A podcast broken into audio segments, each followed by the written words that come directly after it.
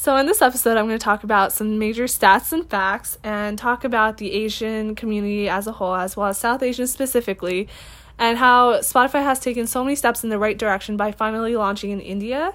So, that actually happened this past February, and this is important because they have finally grasped our market that consists of, of over 627 million people who have access to the internet.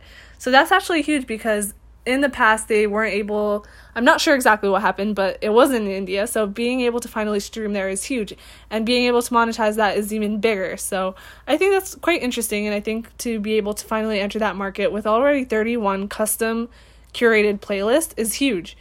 And i think going forward not only is india a huge market but i think catering to the south asian diaspora here in america is also important as well so there's about 17 million people in the United States who identify as Asian, and about 5.4 identify as South Asian.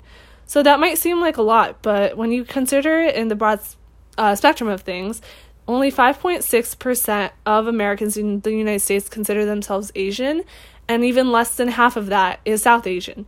So I think that even though this is a huge market, this is also a niche market, and in order to have diversity, I think it should be a diversity of thought and background from all various places.